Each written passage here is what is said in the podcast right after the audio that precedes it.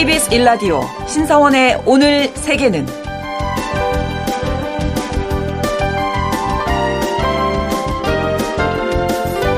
안녕하십니까. 아나운서 신성원입니다. 3년 전 오늘 미얀마 군부는 아웅산 수치 국가고문이 이끄는 민주주의 민족동맹 정권을 몰아내고 군사정권을 수립했습니다. 이후 미얀마 전역은 물론이고 해외에서도 쿠데타 반대 시위가 이어졌는데요. 하지만 군사 정권은 시민들을 무자비하게 진압하고 인권 탄압을 멈추지 않았습니다. 그리고 안타깝게도 시간이 지나갈수록 국제사회의 관심은 미얀마에서 멀어졌습니다.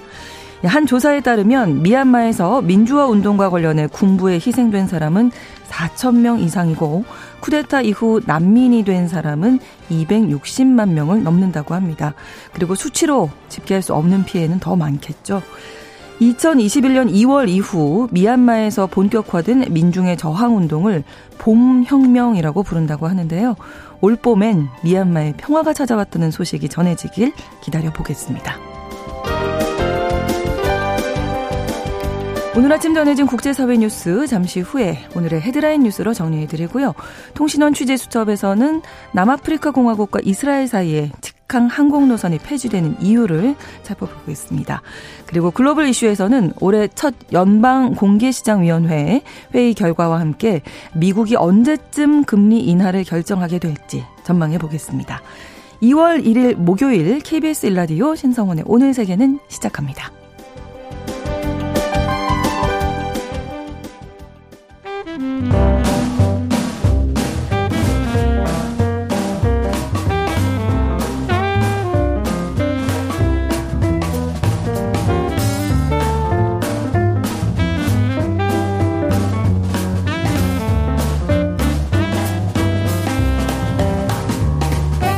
신성원의 오늘 세계는 청취자 여러분과 함께 소통하며 만들어갑니다.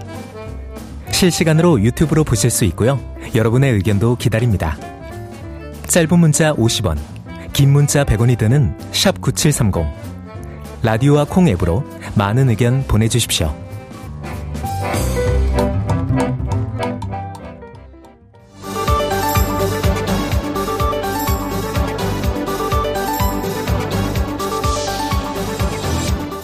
세계는 헤드라인 뉴스.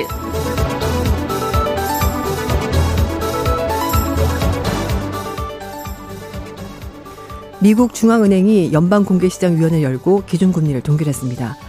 아, 페드는 현지 시각으로 31일 연방공개시장위원회 정례회를 열어서 연 5.25에서 5.5%인 기준금리를 만장일치로 동결했습니다. 작년 9월부터 4회 연속 기준금리를 그대로 유지했습니다. 페드는 물가가 2% 수준으로 지속 가능하게 움직이고 있다는 강력한 확신이 들 때까지 목표 범위를 줄이는 게 적절하지 않을 것으로 예상한다고 밝혔습니다. 어, 시장의 3월 조기금리 인하에 대한 기대감이 있습니다만 목표치 2%에 확실히 도달할 때까지 섣불리 기준금리를 내리지 않겠다는 뜻으로 해석됩니다. 미 연방수사국 FBI 국장이 중국 해커들의 공격을 경고했습니다. 크리스토퍼 레이 FBI 국장은 중국 정부와 연계된 해커들이 유사시 미국의 전력, 교통 등 인프라에 대혼란을 초래할 수 있는 사이버 공격을 준비하고 있다고 경고했습니다.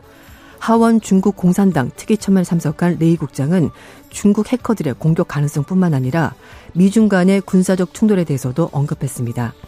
레이 국장은 중국이 미래 미중 간 군사적 충돌에 대비하는 수준을 넘어서서 일상적으로 미국의 경제 안보를 공격하고 혁신 기술을 절취하고 있다고 밝혔습니다.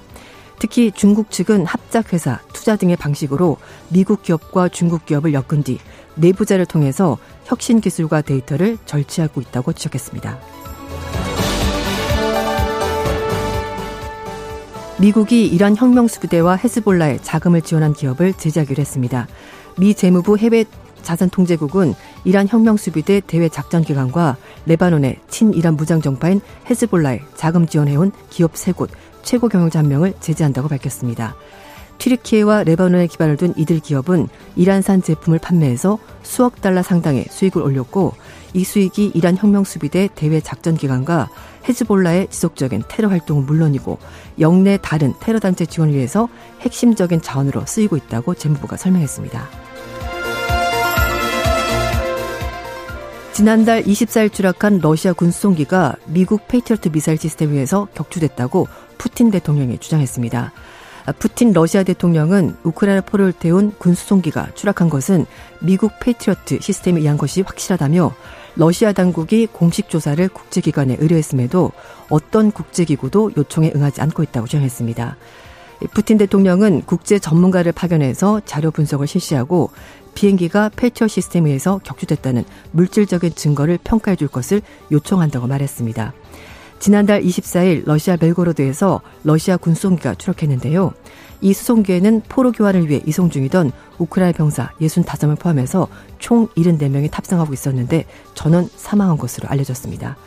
러시아 국방부는 우크라이나 군이 이 수송기에 두 발의 미사일을 발사했다고 주장하면서 이번 사건을 테러 행위로 규정했습니다.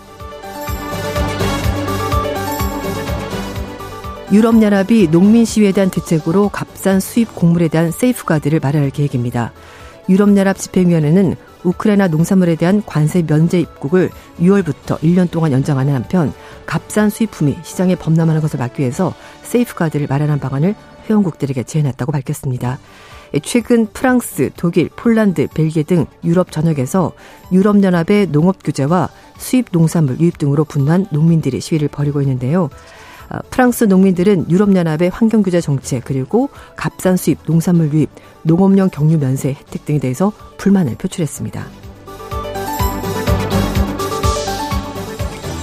코로나 대유행 이후 일본 도쿄의 인구 집중 현상이 심한 것으로 나타났습니다. 일본 총무성이 발표한 2023년 인구 이동 보고서를 보면 도쿄도는 지난해 전입자가 전출자보다 6만 8,285명 많았던 것으로 집계됐습니다. 지난해보다 순 전입자 수가 3만 262명 늘면서 2년 연속 증가한 셈입니다. 일본의 요미우리 신문은 코로나19 사태가 습되면서 젊은 층을 중심으로 도쿄로 전근 또는 이사 움직임이 활발해졌다고 분석했습니다. 반면 일본 3대 도시권 가운데 도쿄권을 제외한 지방인 오사카, 나고야권은 지난해 전출자가 전입자를 웃도는 전출 초과를 기록했습니다. 일본의 47개 도도 부현 가운데 40곳에서 지난해 전출 초과로 인구가 유출됐습니다. KBS 일라디오 신성원의 오늘 세계는 오늘의 헤드라인 뉴스로 시작했습니다. 외신 캐스터 조윤주 씨가 수고해 주셨고요. 함께 또 오늘의 키워드도 살펴보겠습니다. 오늘 첫 번째 키워드 혼자서 어떻게? 라고 정하셨네요. 네, 맞습니다. 어, 지금 북대서양 조약기구 나토 사무총장이 미국을 네. 방문하고 있는데요.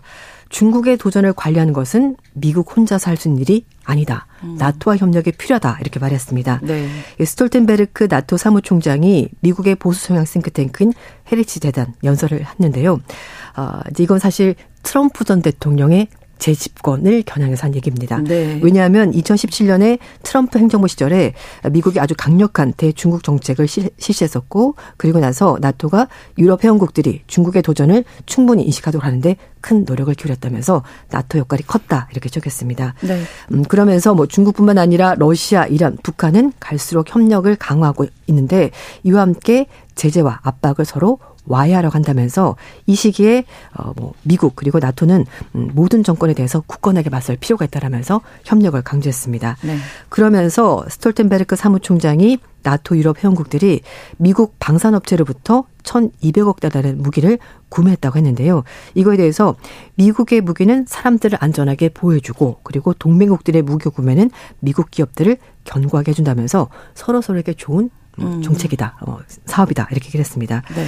음, 트럼프 전 대통령이 지금 어쨌든 여론조사에서는 당선 가능성이 제일 높은 사람 중에 하나인데요. 그래서 네. 트럼프가 만약에 미국 대통령이 된다면 또다시 나토 분열이 일어날 수 있다고 걱정을 하고 있습니다. 트럼프 대통령 그 재임 시절에 유럽 나토 회원국들의 방위비 분담률에 대해서 어, 아주 강력한 불만을 제기했는데요. 네. 어, 미국이 너무 많이 내는 거다라고 말하면서 어, 뭐 탈퇴하겠다, 돈 안 내겠다 이렇게 네. 말하면서 어, 좀 나토를 뒤흔들었습니다. 또 그런 이야기가 나올까봐 네. 이제 미리 이야기를 맞아요. 나토 사무총장이 한 건데요. 네. 자두 번째 예, 키워드는 주도권 다툼 어느 나라에서 이런 일이 벌어지고 있나요? 네, 폴란드 얘긴데요. 폴란드에서 내각이 출범한 이후에 전국 주도권을 다투고서는 신구 정권이 다시 한 번 더 다투게 됐습니다. 네. 이번에는 예산안 처리 문제인데요. 어, 안제이 두다 폴란드 대통령이 2024년도 정부 예산안에 위헌 여부를 심사해달라고 헌법재판소에 요청했습니다. 네. 예, 대통령실은 예산안에 서명은 했지만 법과 정의당 의원 두 명이 표결에 참여하지 못해서 위헌 여부 심사가 필요하다 뭐 이렇게 주장을 했는데요. 두다 대통령은 직권 남용 혐의로 징역형을 선고받고 수감돼서 어, 지금 체포된 법과 정의당 소속의 카민스키 전 내무장관과 봉시크 전 내무차관을 사면한 바 있습니다. 두다 대통령은 2015년에도 같은 혐의로 유죄 판결을 받은 일에 대해서 사면을 한 건데요. 네. 이후에 대통령의 사면권 행사가 적절한지를 두고서 여러 가지 문제가 있었고 논란이 됐던 겁니다. 폴란드 헌법재판소는 법과 정의당에 집권한 8년 동안에 정부 입맛에 맞춰서 판단을 내렸다면서 결국 아. 헌재가 정권에 소속된 것 아니냐 뭐 이런 비판을 받고 있습니다. 어, 두다 대통령 사실상 법과 정의당을 대표해서 도널드 투스크 총리와 각을 세우고 있는데요. 네. 유럽 연합 상임의장 출신인 투스크 총리는 자신이 속한 자유보성향의 시민연합과 기독교 보성향인 제3의 길 그리고 좌파연합인 레비카를 모아서 지금 현재 연정을 구성하고 있습니다. 그러니까 집권당과 연정 사이에 음. 권력 투쟁이 벌어지고 있는 건데 일단 연정 측에서는 법과 정의당 정권의 적폐 청산을 위해서 언론 사법 개혁, 낙태 자유화, 공직자 비리 수사 이런 것들을 밀어붙이고 있는데 사면권과 법반 거부권 등을 이제 두 다 대통령 권한을 앞세워서 법과 정의당 측과 지금 어 총리가 음. 충돌하는 상황이 된 겁니다. 네. 한동안 이런 갈등이 좀 네. 계속되지 않을까? 맞습니다. 맞습니다. 음. 예, 세 번째 키워드는 고개 숙인 저커버그. 오, 어떤 일인가요? 네. 어, 아동 성학대 관련 영상이 이런 플랫폼에 아, 돌아다니고 네네. 있는데 어, 이걸 통해서 막대한 이익을 벌어들고 있는 기업들은 도대체 뭘 했냐라는 음. 것이 어, 미국의 굉장히 거센 비판 중의 하나인데요. 네. 미국 상원 청문회에 메타의 저커버그 CEO가 참석을 했고 어, 의원들의 질타에 저커버그가 죄송하다고 사과했습니다. 음. 어, 이날 상원 법제사법위원회는 온라인상에서 아동 성학대 관련된 청문회 열었는데요. 뭐 메타를 포함해서 뭐 틱톡, 스냅, 디스코드 등 이 거대 소셜 미디어 CEO들이 증인으로 참석을 한 겁니다. 네. 작년 5월 달에 해당 위원회에서 이 초당적인 지지를 바탕으로 해서 아동 성학대 관련 IT 기업의 민 형사상 책임 면제를 삭제하는 법안을 승인했는데 아직까지 어, 제정된 법안은 없는 상태라고 합니다. 법적으로인가 뭐는 좀 강력한 제재가 그렇죠. 필요하는 얘기인데요. 네. 이 청문회에서 소셜 미디어로 희생양이 된 아동들의 증언이 담긴 영상이 상영이 됐다고 하고요. 그리고 피해자들의 부모들이 청문회장 입구에서 아이들 사진을 들고 소셜 미디어 업계 CEO들에게 음. 어, 어떤 입장을 내놔야 되는지 강력하게 도 요구했습니다. 그러니까 누구나 다 볼 수 있는데 이런 영상들이 돌아다니는데 책임지는 사람이 없다라는 네, 거잖아요. 맞습니다. 예. 사실 또 이런 걸 통해서 돈을 버니까 그게 더 그렇죠. 문제가 되는 건데요. 예. 네. 이제 청문회 참석한 의원들은 소셜 미디어 플랫폼에서 이렇게 나날이 증가하고 있는 아동 성학대 관련 유혹 그리고 게시물을 막지 못했다면서 관련 업계 CEO들 아주 강력하게 질타했습니다. 린지 그레이엄 상원 의원은 저커버에게 당신과 옆에 있는 회사들은 그럴 의도가 전혀 없었다라고 말을 하지만 그러나 결국 당신 손에 피를 묻힌 것 아니냐. 결국 사람들을 죽이는 제품을 당신들이 만들고 있는 거다라고 주장했습니다. 네. 그러니까 이렇게 되면 한 사람 인격이 완전히 망가지는 거고 인생 그럼요. 전체가 흔들리거든요. 아이들이잖아요. 그러니까요. 맞습니다. 네. 그래서 어, 저커버그가 직접 자리에서 일어나서 피해자 가족들에게 여러분이 겪은 모든 일에 대해서 정말 죄송합니다 라고 말했고요. 그런 일은 그 누구도 겪어서는 안 되기 때문에 그 부분에 대해서 개선하도록 회사 측에서도 많이 투자하고 있다라고 밝혔습니다. 음, 이제 회사 측 얘기는 그렇습니다. 그러니까 이런 것들이 일어나지 않도록 뭔가 서비스를 개선하고 나면 또 범죄자들이 전략을 바꿔서 다른 방법으로 또 볼 수 있도록 뭔가 음. 장치를 만든다라면서 그래서 자신들도 좀 어려움이 있다라고 고충을 토로했습니다. 어, 하지만 이 피해자 가족들은 상원 의원들이 워낙 강하게 이 CEO들을 밀어붙였기 때문에 또 거기에다가 마지막에 최종적으로 해당 기업 측에 책임을 묻겠다라고 약속했고요. 또 피해자 그렇죠. 가족들 이분에 대해서 좀 만족감을 표시했습니다. 예, 뭐 새로운 방법을 또 마련한다 그랬는데 또 새로운 방법 마련해서라도 네. 계속 맞아요. 방지하려는 노력을 끝까지 보여줘야죠. 그리고 또그 네. 해당 기업이 뭔가 좀 불이익을 당해야지만 그렇죠. 좀더 강력, 네, 좀 더 강력한 규제를 마련할 것 같습니다. 그렇습니다. 네. 자, 네 번째 키워드는 해고 장면도 생중계를 한다. 네. 내가 해고를 당하는 장면은 네. 올리는 거예요. 짐 싸는 장면을. 정말 일상의 모든 것들이 네. 공유되는군요, 요즘에는. 그, 뭐, 왜 미국 드라마나 아. 영화 같은 거 보면 내일부터 예, 나오지 마세요. 네, 뭐 그런 아니면 장면들. 이제 네. 박스에 이렇게 자기 짐을 네, 담아서 네, 네, 나오잖아요. 음. 그걸 카메라를 두고 이제 찍는 겁니다. 이게 이제 실제 상황인 네. 거죠. 아, 나 오늘 이제 회사에서 나가라 그래가지고 짐 싸서 지금 나오고 있다. 아. 이걸 생중계하는 거죠. 근데 요즘 어, 숏폼들이 워낙 많으니까 짧게 이제 아. 이렇게 올린다고 하는데 이게 또 네. 심지어 유행이 되고 있다고 합니다. 지금 미국의 테크 기업들이 아직 구조조정 계속 하고 있거든요. 그렇죠. 네, 그래서 연이은 이런 이제 인력 조정이 있으면서 사람들이 많이 직장을 그만두게 되는데 음, 동영상 플랫폼을 통해서 적지 않은 직장인들이 해고당하는 장면을 직접 공유하고 있다고 뉴욕타임스가 보도했습니다. 어, 뭐 인사 담당자와 얘기 다루는 모습 또는 해고 통보를 받았을 때 이걸 좀 남은 업무를 잘 처리하고 나오는 음. 모습 아니면 좀 어, 아픔이 있긴 하지만 어쨌든 자신의 그런 아픈 모습까지 과감하게 공개를 해서 뭐 새로운 일자리를 찾는데 기회로도 활용이 되고 있다. 뭐 이렇게 설명을 하고 있습니다. 근데 이 장면이 꼭 이렇게 올라와야 하는 건가요? 네. 저도 제가 좀 세대 차이가 있는 걸까요? 저도 약간 사실 굳이 이런 장면까지 음. 올려야 되나? 라는 생각이 들기도 하는데, 네. 어, 어쨌든 또 사람들 얘기로는, 네. 음, 나의 고통스러운 모습도 난 이제 솔직하게 공개한 사람이다. 약간 음. 이렇게 이제 새해를 시작한다고 하고요. 물론 이게 보통 이렇게 그 SNS에는 자신의 멋지고 네. 좋은 모습, 뭐 그렇죠. 어디 굉장히 좋은 식당 가서 맛있는 거 먹는 모습, 좋은 여행지 가는 행복한 모습. 모습만 네, 다 있잖아요. 그런 게 네. 했었는데 음. 어, 좀 고통스럽고 멋지지 않은 모습이라도 이게 내 삶의 일부라는 것을 그대로 보여주기 위해서 사람들이 하는 것 같다고 뭐 한 마케팅 관계자가 말을 했다고 하는데요. 네. 어, 어쨌든 MZ 세대들은 네. 자신의 모든 것을 모든 일상을 공유하는 것이 굉장히 익숙해져 있고 네. 그래서 또 이런 걸 통해서 새로운 일자리를 찾는 경우도 있다고 합니다. 어. 그래서 해고 영상 올리는 것이 트렌드로 자리, 잡은 상황에서 또 기업 측에서는 아, 너무 기업의 해고 과정 전체가 공개되는 것이 좀 불편하다라는 얘기가 있다고요. 그래서 네.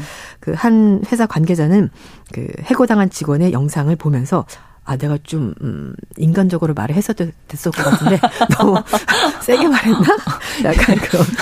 어. 좀더 친절하게 설명을 네, 해줄 네. 거. 네, 그런 생각이 들기도 했다고 뭐 하는데요. 해고당할 때 어떤 말을 해도 친절하게 들리진 않을 것 같은데요? 네, 근데 뭐 해고당할 때 기분 좋은 사람이 누가 있겠습니까? 그러니까요. 그래서, 음, 좀 다르구나, 요즘 세대들은. 뭐 그런 생각이 들기도 예, 합니다. 해고 장면까지 음. 올리는 게 이제 유행이다. 네, SNS에서.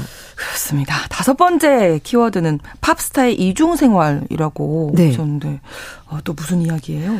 요즘 미국에서 네. 어쩌면 전 세계에서 가장 핫한 팝스타 음. 그러면 테일러 아, 스위프트. 아, 그렇죠. 네, 네. 네. 이, 이 코너에서 몇 번 소개가 했던 것 같은데요. 맞아요. 어 근데 스위프트가 음, 미 국방부의 비밀 요원이다라는 음모론이 확산되고 있습니다.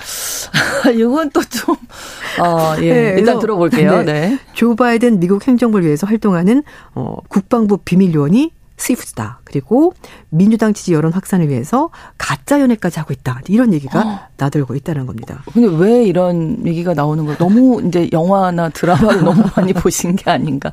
무슨 그렇죠. 근거가 있나요? 이들이? 영화에서는 사실 막 비밀 요원들이 막그 미인계를 활용해서 네, 뭐 그런 음. 장면들도 있고 스파이도 있고. 네, 그렇긴 한데요. 이게 네. 사실 작년 9월 달부터 스위프트에 대한 음모론이 나오기 시작했다고 합니다. 아. 음, 왜냐하면 그때 스위프트가 자신들 팬에 대해서 네. 선거에 좀 참여해 달라라고 말하면서 네. 이 소셜 미디어에 글을 올리는 게 기회가 됐고요. 실제로 하루 만에 그 글에 대해서 유권자가 무려 3만 5천 명 늘기도 했습니다. 그러니까 정말 말 그대로 인플루언서입니다. 그 영향력이 있긴 있네요. 네. 이 정도면. 그래서 오. 그리고 나서는 갑자기 대표적인 음모론, 그러니까 펜타곤 비밀 요원이다라고 네. 얘기가 나오면서 트럼프 대통령이 아니라 민주당의 바이든 대통령 재선을 뒷받침하기 위해서 팬들을 모으는 거다. 아. 이런 식의 음모론이 나오기 시작한 겁니다. 네. 그리고 나서 미국의 그 프로풋볼 선수 트레비, 트레비스 켈시와 이제 공개적으로 연애를 하고 있는데, 네. 음, 이것도? 네, 이것도 어, 민주당 지지자를 모으기 위한 거짓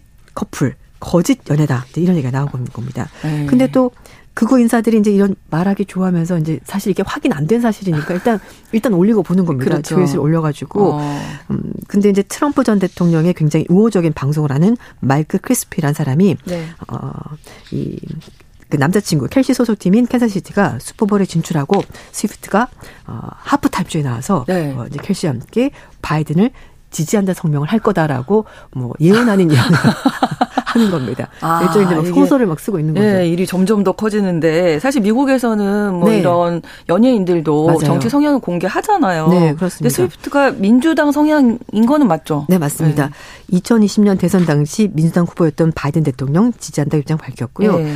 이제 2018년 중간 선거회 때는 어, 자신은 어떤 후보가 인권을 보호하고 인권을 위해서 싸우는지를 보고 음. 투표하겠다고 밝혔고 성소수자 권리 투쟁을 자신을 지지하고 그렇기 때문에 성적 지향이나 성별에 뿌리를 둔 모든 차별은 옳지 않는다고 생각한다 이렇게 말했습니다. 이 얘기는 민주당 성향이 맞다라는 겁니다. 그렇죠. 음. 음, 미국 사회에서 연예인이 정치적 발언 말씀하신 것처럼 드문 일도 아니고 하지만 이 정도 발언 가지고 극우 비디오가 음모론까지 퍼뜨린 것은 꽤 이례적인 일인데요. 그러게요. 그렇기 때문에 스위프트가 그만큼 미국인들의 표심을 쥐락펴락할 만큼 영향력이 큰 인물이라는 것을 음. 방증하는 거다라는 해석도 깔려 있고 그래서 미국 우파가 좀 위기감을 느끼는 것 아니냐 뭐 이런 해석도 있습니다. 그렇게 생각해 볼 음. 수 있겠네요. 근데 이게 처음에 나올 때는 저희가 지금 얘기 나눈 것처럼 네, 에이 무슨 그런 말을 해? 네. 어 그런가? 이러다가 이제 이게 계속 되잖아요. 맞아요. 그러면 그 중에 한두 개는 맞는 얘기니까 이게 이렇게 퍼지는 걸 거야가 네, 맞아요. 되거든요. 이게 맞아요. 무서운 거란 맞습니다. 말이에요. 그래서 워싱턴 포스트도 음모론은 거칠수록 더 많은 협력을 발휘한다라고 그렇게 얘기를 했습니다. 네. 어, 이 싱크탱크엔 전략적 대화의 그 한 관계자는 네. 스위프트에 대한 음모론을 늘어놓은 개인, 매체는 엉터리로 들리고 정말 엉터리가 맞다. 그런데 음. 말씀하신 것처럼 이걸 계속 얘기를 하고 또 그리고 이 방송을 하는 사람들이 공화당 엘리트의 재정 지원을 받고 있기 때문에 음. 사람들이 그 자금 지원까지 받는데 저 사람이 꼭 굳이 저렇게 거짓말 했을까? 그러니까요. 그렇게 된다는 거죠. 예, 예, 그렇기 예. 때문에 이게 어, 좀 문제가 있다라는 거고요. 하지만 어쨌든 음. 스위프트는 지금 세상에서 가장 핫한 인물입니다. 어, 그래서 콘서트 효과가 정말 경제적 효과를 이어지면서 음. 스위프트 노믹스 이렇게 말할 오. 정도로 신조어가 생겨났고요. 네. 그리고 작년에 시사주간지 타임이 선정하는 올해의 인물에도 음. 뽑혔습니다. 게다가 딥페이크를 통해서 조작된 영상이 돌아다닐 그렇죠. 정도로 얼마 전에 네, 그랬죠. 그래서 네. 어마어마하게 어, 영향력 있는 인물은 사실입니다. 음, 막강한 영향력이 있기 때문에 또 이런 네. 일도 있는 게 아닌가 이런 생각이 듭니다. 오늘 어, 여기까지 키워드 듣도록 하겠습니다. 외신캐스터 조윤주 씨와 함께했습니다. 고맙습니다. 네, 감사합니다. KBS 라디오 신성원의 오늘 세계는 1부 마무리하고 2부에서 계속 이어갑니다. 11시 30분부터 일부 지역에서 해당 지역 방송 보내드리고요. 노래 전해드립니다. 피터 폴앤 메리의 Living on a Jet Plane 함께 듣겠습니다.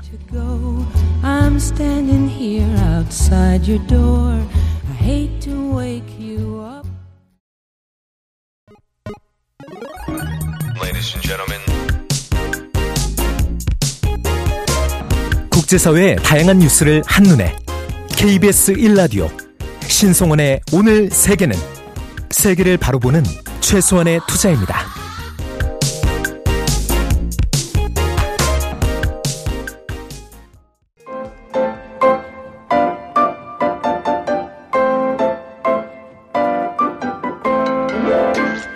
신원 취재 수첩. 통신원 취재 수첩 오늘은 남아프리카 공화국 케이프타운 한인회의 이미숙 홍보 이사를 연결하겠습니다. 안녕하세요.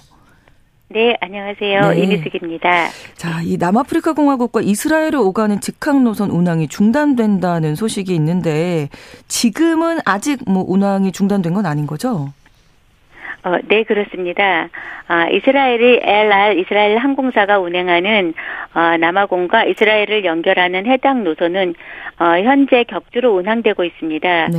운항이 중단될 경우 이스라엘에서 남아공으로 향하는 직항편은 없어지게 되는데요. LR 이스라엘 항공사는 어, 오는 3월 말부터 남아공 요하네스버그 노선 운항을 중단하기로 했고요. 네. LR 웹사이트에 따르면 남아공 직항편은 3월 27일에 마지막 운행인 것으로 나옵니다. 그렇군요. 이스라엘 항공사가 운행 중단을 결정한 이유 어떻게 나오고 있나요?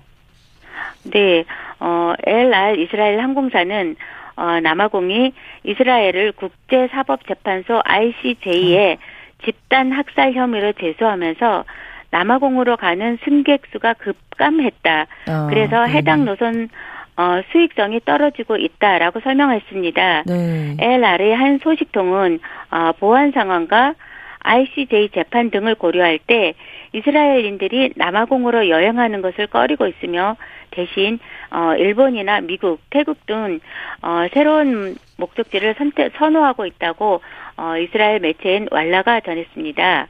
어, 표면적으로는 여행객 감소를 이유로 밝혔지만 남아공이 이스라엘에 대한 어, 집단 학살 혐의인 음. 어, 제노사이드로 제소한 것과 관련된 보복 조치로 보인다는 분석입니다. 그렇죠. 저희가 이 얘기도 집중적으로 다뤘었는데 남아공이 이스라엘에 대한 이 제노사이드 혐의에 대해서 국제사법재판소에 제소한 데에는 남아공 자체적인 이 정치적인 상황도 작용했다 이런 분석이 있다면서요.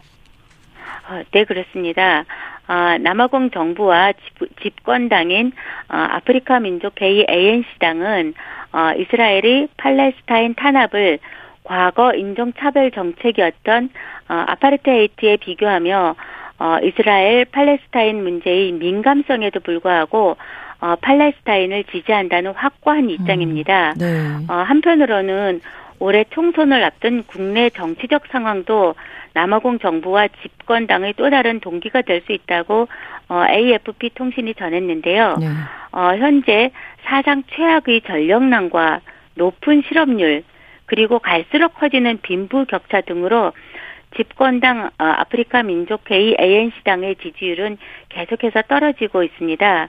어, 최근에는 오는 5월 총선에서 사상 처음으로 50% 미만의 득표, 득표율을 어, 기록할 것이라는 여론조사 결과가 나오기도 했는데요. 네. 집권당인 ANC로서는 어, 핍박하는 강자인 이스라엘에 대항하는 팔레스타인이라는 구도를 아파르트 헤이트에 저항했던 음. 자신들의 역사에 투사해 어, 지지층 결집을 노린 것으로 이해할 수 있는 대목이라고 AFP 통신은 전, 전했습니다. 네. 아, 또 다른 분석으로는 어, 남아공이 아프리카 대륙의 대표국으로서 국제 무대에서의 위상과 존재감을 높이기 위한 음. 행보라는 의견도 있습니다. 네. 어쨌든 남아공과 이스라엘 그 오가는 직항 노선은 3월 27일이 마지막 운행이다.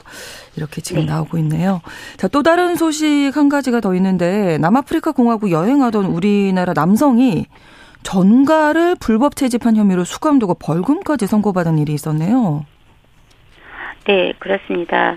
어, 남아공 웨스턴 케이프주 파알 지방 법원은 어, 야생 동물 불법 소지 혐의로 기소된 한국인 김모 씨에게 어, 벌금 38만 1,676란드 하나로 약 2,700만 원 어, 어, 또는 어, 징역 2년형을 선고했습니다. 네. 어, 벌금 가운데 34만 1,676란드 약 2,400만 원은 어, 과징금 성격으로 2년간 교도소에서 복역하더라도 납부해야 한다고 합니다. 그렇군요. 아, 김 씨는 지난해 12월 26일 켈프타운에서 북쪽으로 약 어, 60, 60km 떨어진 맘스베이리 지역에서 어, 정갈 10여 마리를 잡았다고 하고요. 네. 켈프타운으로 이동 중 검문 검색에서 적발된 김 씨는 어, 파알 마을의 알란데일 구치소에서 한 달 넘게 수감됐습니다. 현재 김 씨는 김 씨는 어, 판결문을 토대로 어, 변호사와 상의한 뒤 항소 여부를 결정할 방침인 것으로 전해졌습니다. 네. 그 남아프리카 공화국에서 이런 불법 채집을 엄격하게 막고 있다면서요. 예, 정말 주의해야 되겠는데요. 네, 그렇습니다. 어, 정말 특별한 주의가 필요합니다. 네. 어, 이곳은 자연 보호를 아주 엄격하게 하고 있기 때문에 네. 어, 바다에서 소라 한 마리를 잡더라도 라이센스가 꼭 있어야 하며 그렇군요. 어, 관련 라이센스 소지자에 한해서 하루에 어, 작은 소라 50개, 뭐 큰 소라 5개, 홍합 30개, 멍게 2kg, 아. 문어 4마리 등 수량도 엄격히 제한하고 있습니다. 그런데 육지 쪽으로는 아예 라이센스가 없기 때문에 네. 야생 동식물은 절대로 잡아서는 안 됩니다. 음. 벌금도 아주 세고요. 네. 어, 심하면 추방도 당할 수 있습니다. 어. 관광으로 오시는 분들은 어, 이와 같은 상황을 아주 조심해 주시기 바랍니다. 음. 어, 그리고 여행 시 자세한 안전 수칙은 주 남아공 한국대사관 홈페이지 공지사항에서 확인하실 것을 당부드리고요. 네. 그곳에 기재되어 있는 모든 안전 수칙을 철저히 잘 지켜주시기 바라며 혹시 다급한 상황이 발생되면 어, 케이프타운 한인의 오픈 단톡방 상단의 응급 비상 연락처를 참고하시기 어, 바랍니다. 네, 네. 알겠습니다. 나라마다 이렇게 규칙이 다 다르기 때문에 뭐 혹시 여행 가실 때는 좀 잘 지키셔야 되겠습니다. 오늘 소식 잘 들었습니다. 네, 네, 감사합니다. 네, 남아프리카 공화국 케이프타운 한인회 이미숙 홍보이사가 소식 전해 주셨습니다.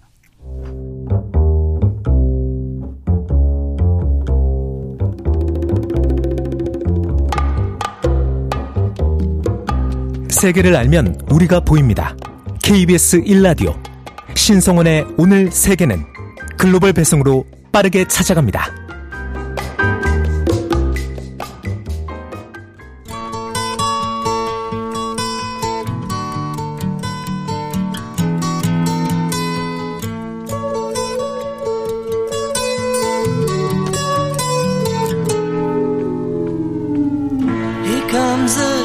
미국 연방공개시장위원회가 올해 첫 회의를 열고 기준 금리를 결정했습니다. 최대 관심사는 3월 금리 인하 여부인 만큼 시장은 제롬 파월 의장의 말 한마디 한마디에 촉각을 곤두세웠는데요. 자, 오늘 글로벌 이슈 시간 미국의 올해 첫 FOMC 예, 연방공개시장위원회 결과 회의 결과 또 미국 금리 인하 전망에 대해서 한양대학교 김광석 겸임 교수와 함께 이야기 나눠봅니다. 어서 오세요. 네, 안녕하세요. 아주 중요한 회의가 열렸고 네. 결과가 나왔습니다. 예. 일단 연방 공개시장위원회 뭐 뉴스에서 많이 들으실 건데 네. 좀 오늘 이 시간에 좀 소개를 해주실까요? 저는 이제 1년에 8번 네. 피곤한 날입니다. 저에게. 그렇죠. 왜냐하면 네. 새벽 3시 40분에 일어납니다. 아, 50분쯤에 일어나고 4, 50분 일어나고 그러면 이제 새벽 4시 한국 시간 기준으로 새벽 4시에 FMC 회의 결과가 발표됩니다. 그렇군요. 그게 성명서가 홈페이지에 올라가고요. 음. 성명서가 4시에 올라가면 30분 후에 기자회견을 시작합니다. 어, 그러면 이제 그 성명서도 중요하고 그렇죠. 파월의 기자회견 중에 어떤 표현들 그렇죠. 이런 것들도 중요합니다. 네. 결국 이것을 왜 중요하게 생각하느냐? 결국 미국의 금리 인상 인하 동결 이 네. 결정은 아 글로벌 돈의 흐름을 또 좌지우지하고요. 네. 그게 여러분의 호주머니 속에 있는 돈의 가치를 올렸다가 떨어뜨렸다 합니다. 그렇죠. 또 증시나 부동산 시장이나 전반에 걸쳐서 어떤 어 저는 이렇게까지 표현하는데 금리를 예를 들어서 추가적으로 인상해요. 네. 그러면 어 우리 한국에 기준금리 인상을 또 추가적으로 필요로 할 수도 있어요. 그렇죠. 그러다 보니 기업들이 신규 투자를 못 해요. 음, 그러다 보니 우리 옆집에 사는 청년의 일자리가 구해지지 않아요. 줄어들죠. 네. 그러면 청년이 우리 어 우리 집 어, 예를 들어서 청년의 에, 생활이 팍팍해지다 보니까 음. 어 그 앞에서 어 편의점에서 구매하는 구매가 또 줄어요. 그렇죠. 그 편의점 사장님이 어 아이한테 주는 용돈이 줄어요. 그, 양, 그 용돈이 주니까 이 아이는 어뭐 아이스크림 사 먹을 수 있는 그 그렇죠. 기회가 줄어요. 네. 그러니까 이 파월의 의사결정 하나가 그 말 한마디가 이렇게 까지도 연결이 된다. 그러니까 작용이 세계 경제, 한국 경제 전반에 걸쳐서 그렇습니다. 영향을 미친다라는 그 관계성이 있다. 네. 그만큼 중요한 회의다 이렇게 말씀드리겠습니다. 그렇습니다. 오늘도 아마 새벽 3시 50분에 기상을 네, 하셨겠네요. 저는 이제 어, 일어나서 또 네. 4시쯤에 그 네. 너튜브로 네. 그 즉시 분석을 항상 해드리거든요. 아, 이게 어떤 의미가 그래요? 있고 행간을 읽어드리는. 네. 그래서 어 저는 항상 일어나요. 뭐 전 세계적인 뭐 금리, 인플레이션, 통화 정책에 영향을 미치기 때문에 연방 공개시장위원회 참 중요한데 자 작년에는 전체적으로 이제 뉴스 나올 때마다 금리 인상한다. 그러니까 네. 긴축 기조였거든요. 예. 올해는 조금 그게 좀 완화될 것이다 이런 기대가 있었는데 네. 어떻습니까? 그 맞습니다. 일단은 2022년, 23년 네. 두개 해는 소위 완화의 시대가 아니라 긴축의 긴축이었죠. 시대였습니다. 예, 네. 금리를 인상하는 시대. 네. 그리고 2024년부터는 긴축의 시대에서 완화의 시대로 전환되는 시대. 음. 전환기인 거예요. 네. 그러니까 전환기니까 이제 금리 인하가 도대체 언제인가? 언제 금리를 실제 인하를 시작할 것인가? 여기에 정말 세계인의 음. 촉각이 어, 곤두세워지고 있는 상황이라고 볼 수 있습니다. 그렇습니다. 일단 긴축 기조 때 이렇게 긴축 금리를 인상하게 되면 미국도 그렇고 세계 경제에 어떤 영향을 미치는지 뭐 네. 정리를 해 주신다면. 일단 22년, 23년은 네. 어, 여러분 너무나 지긋지긋하게 뉴스를 들으셨겠지만 초인플레이션의 시대였어요. 그렇죠. 어, 아마 이 방송을 듣고 계시는 분 중에 한 43세가 안 되시는 분들겐 네. 지금 우리가 경험하고 있는 이 고물가가 예. 태어나서 가장 높은 물가인 거예요.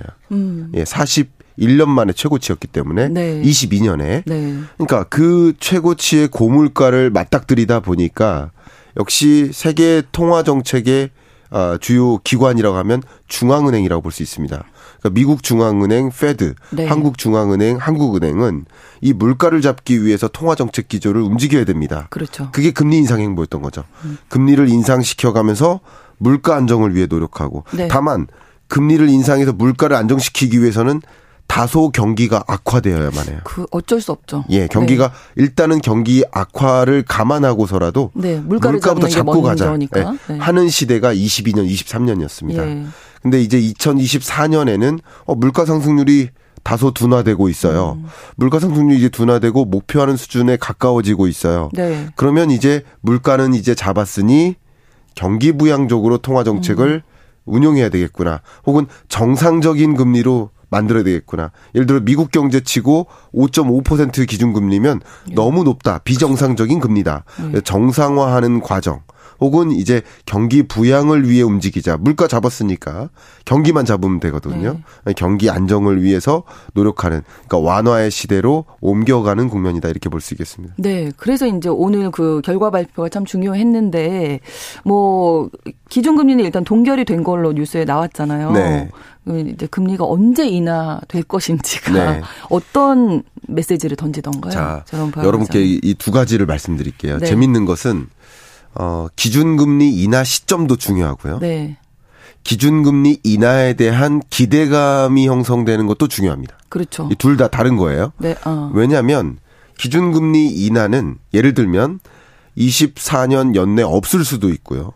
뭐 예를 들면 6, 7월에 있을 수도 있습니다. 음. 네, 지금 네. 현재는 무게 중심을 거기에 두고 있습니다. 근데 재밌게도 작년 23년 11, 12월쯤에 네. 기준금리 인하 곧 있을 거야.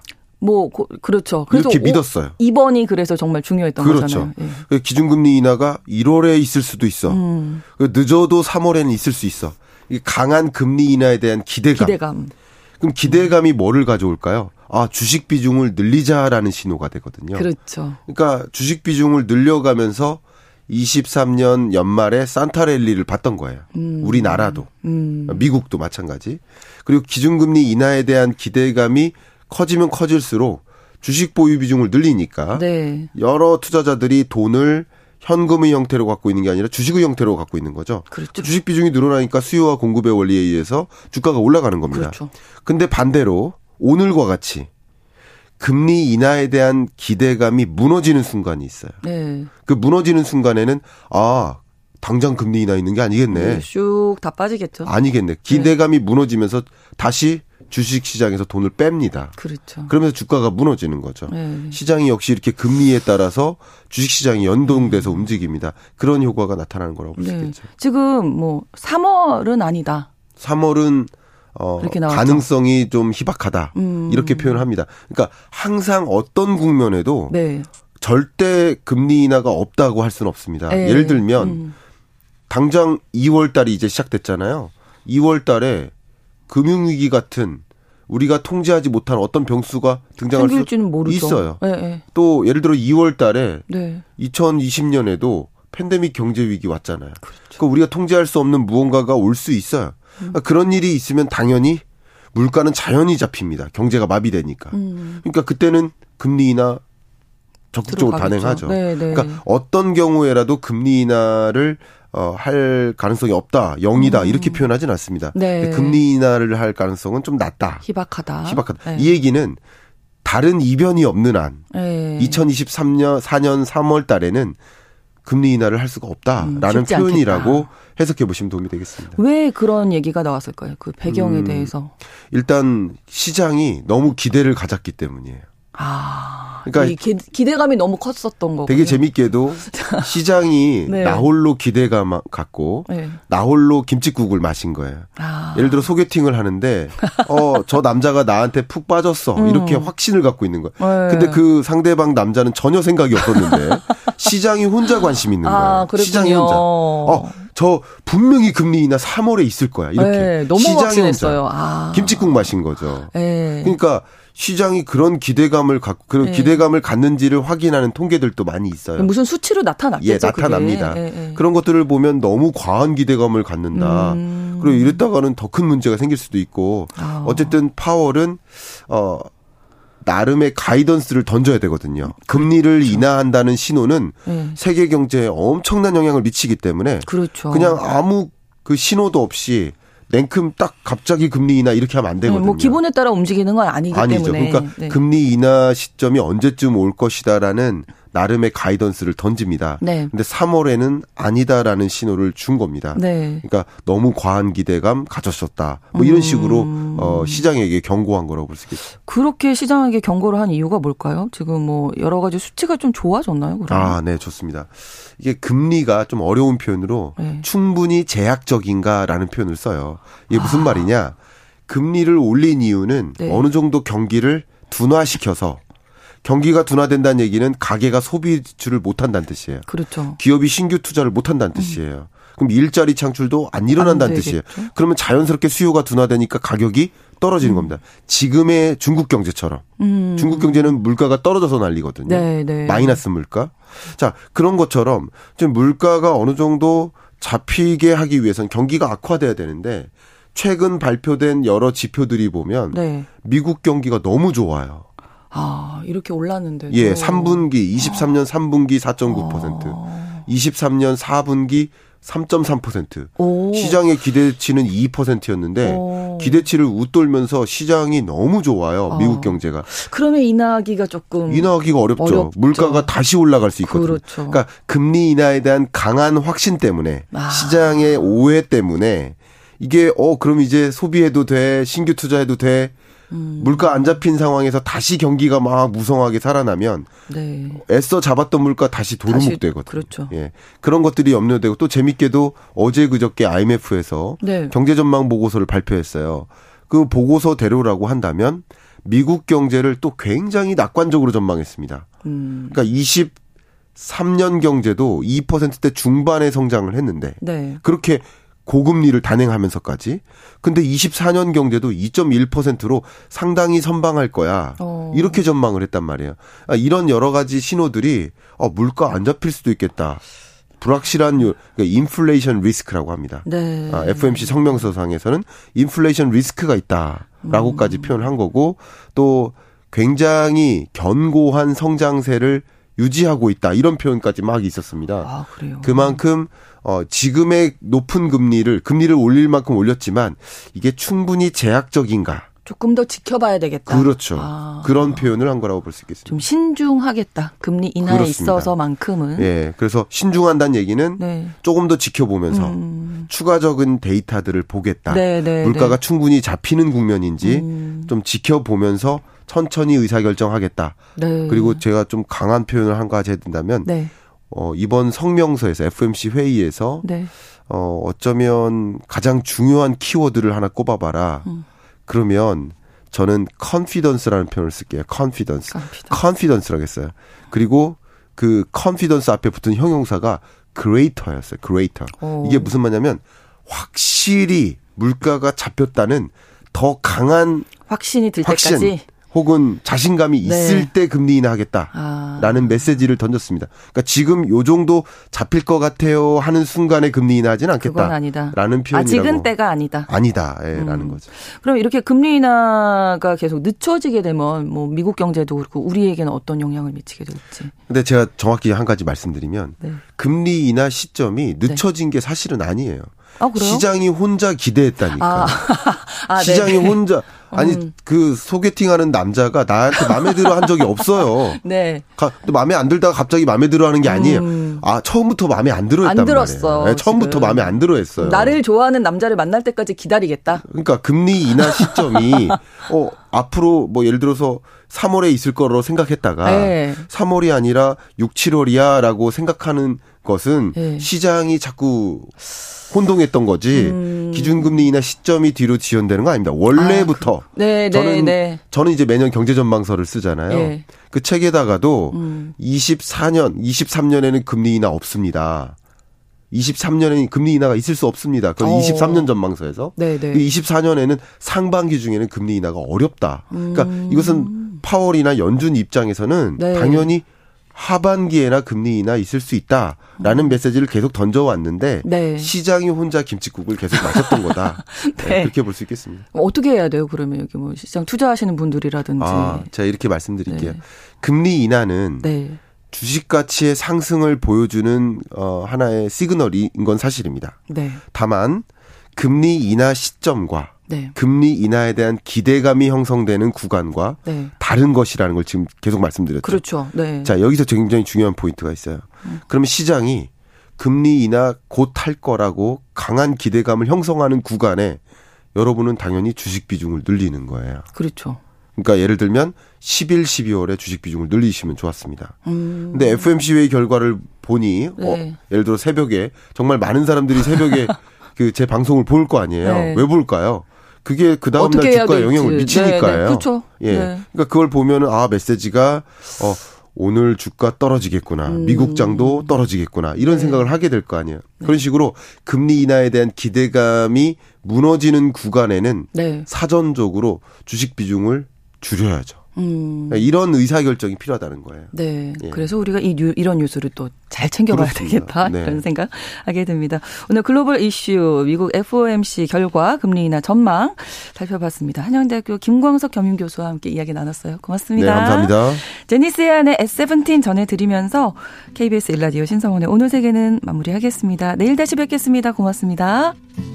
I learned the truth that said